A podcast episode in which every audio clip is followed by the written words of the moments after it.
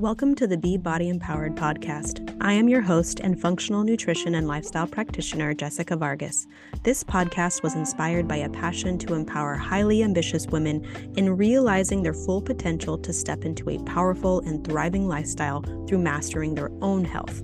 It is my intention with each episode to educate and inspire you to take bite sized steps to improve your well being, reverse chronic illness, and create self advocacy, one body system at a time. When a woman feels good in and about her body, her potential is limitless, and the ripple effects expand beyond imagination. Thanks for listening and enjoy the episode.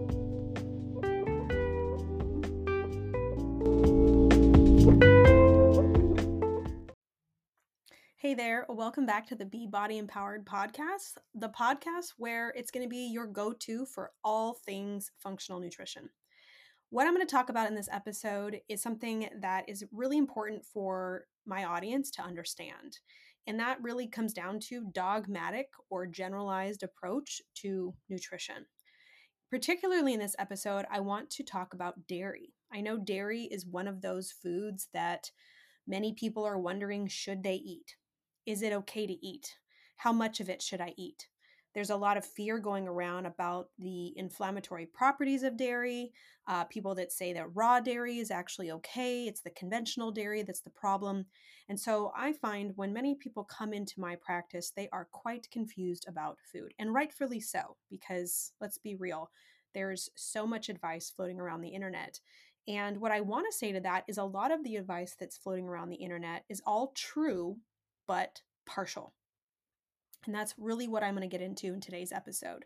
So, what sparked this for me today was thinking about my own health. So, um, personally, I am now in remission, if you will, of my autoimmune disease. But recently, I did some lab work and recognized that, and my let's back up for a second. My autoimmune disease currently is ulcerative colitis. Um, so I did some lab work recently just to check on a few things, to check on my white blood cells. My white blood cells tend to be on the lower side. Um, I also was checking on my blood sugar markers. I wanted to make sure that I was keeping my prediabetes in remission, also making sure that my blood sugar markers were going in the right direction. But one thing that caught my eye, because I tend to do a full lab panel, um, is that I was showing slightly elevated thyroid antibodies. So, these antibodies are indicative of my immune system attacking the thyroid gland, the thyroid um, enzymes, the TPO enzymes.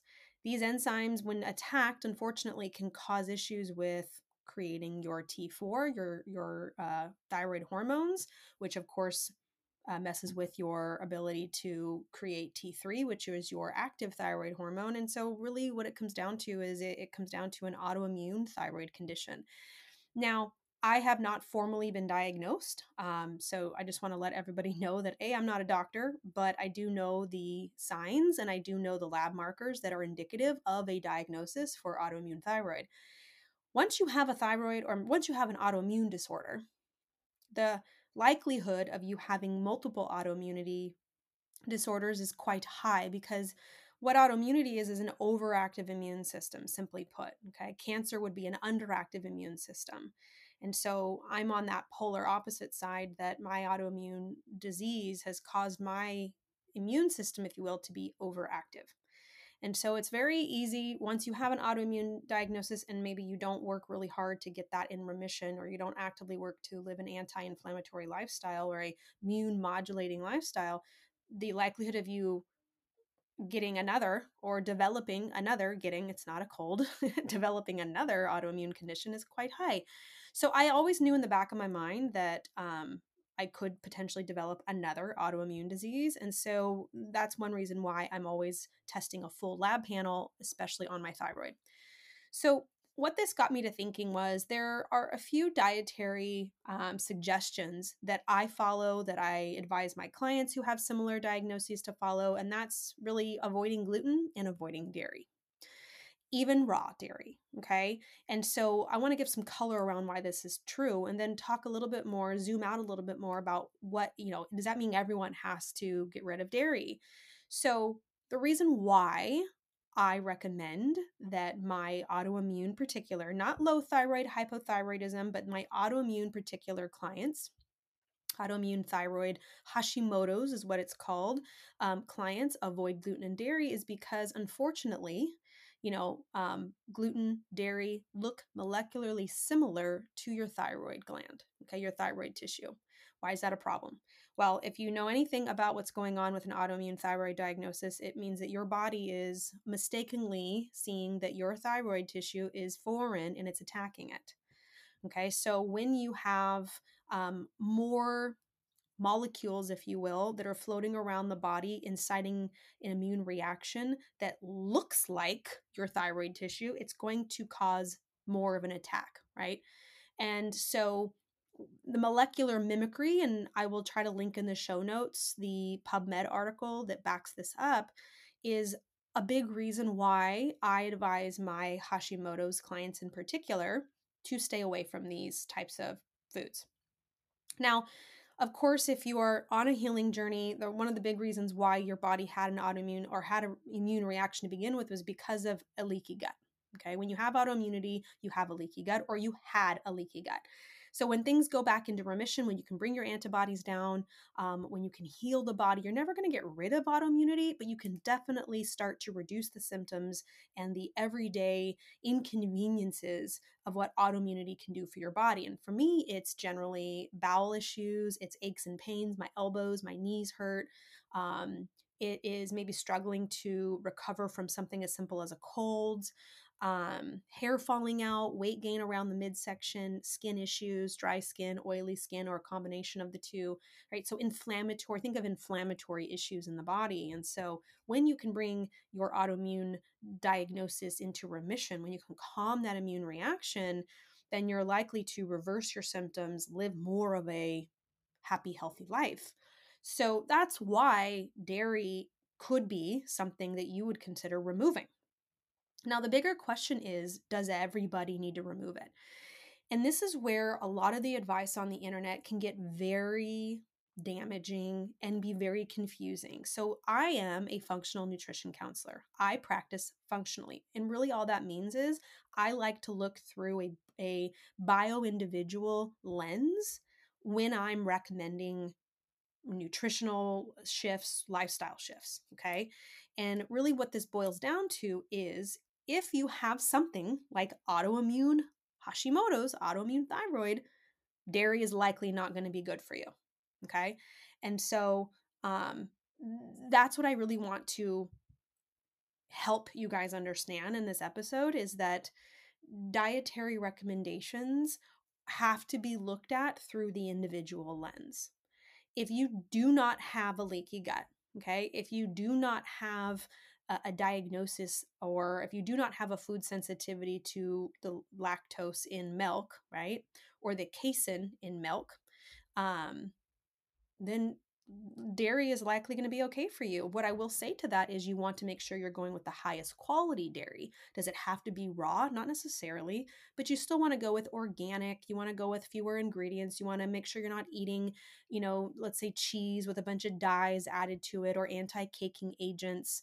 Um, you know, you want to buy whole blocks of cheese and grate it yourself, right? There's ways to reduce the amount of inflammatory added ingredients into your diet, especially if you want to enjoy dairy. So, quality always matters and quantity. So, for me personally, I avoid gluten.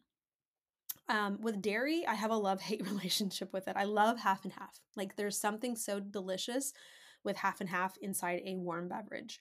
So I will find myself from now, time and time again, to maybe include some cheese on pasta or include half and half in my um, in my matcha latte or sometimes in my coffee. Um, but I'm very mindful of how much and the quality of the cheese um, that I am including in my diet. And sometimes I go overboard and I can feel it in my body. And others, I'm really good at managing that. And I have a lot of dairy free alternatives that I have been leaning on over the years. One in particular is coconut milk. Um, canned coconut milk is something that I have really enjoyed because it's so creamy and it's something that feels like a really good alternative to milk. Coconut yogurt is also something that I include in my in my diet helps with probiotic health but also it's just yummy. I don't do a lot of the fake cheeses because of the additives, the anti caking agents, the dyes. So I stay away from like nut cheeses and I stay away from like Daiya and some of those other vegan cheeses. They also just don't taste good to me. They taste like rubber.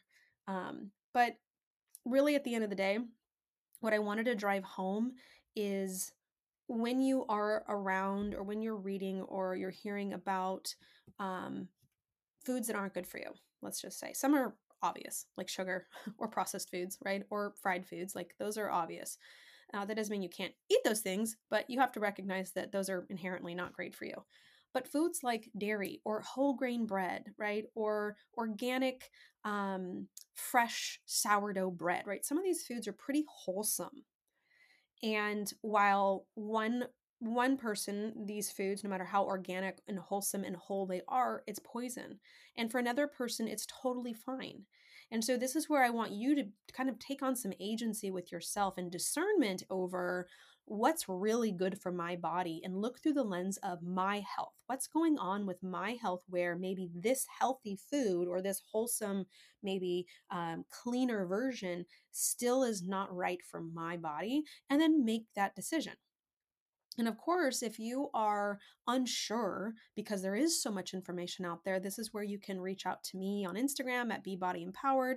You can uh, reach out to the show and ask for help.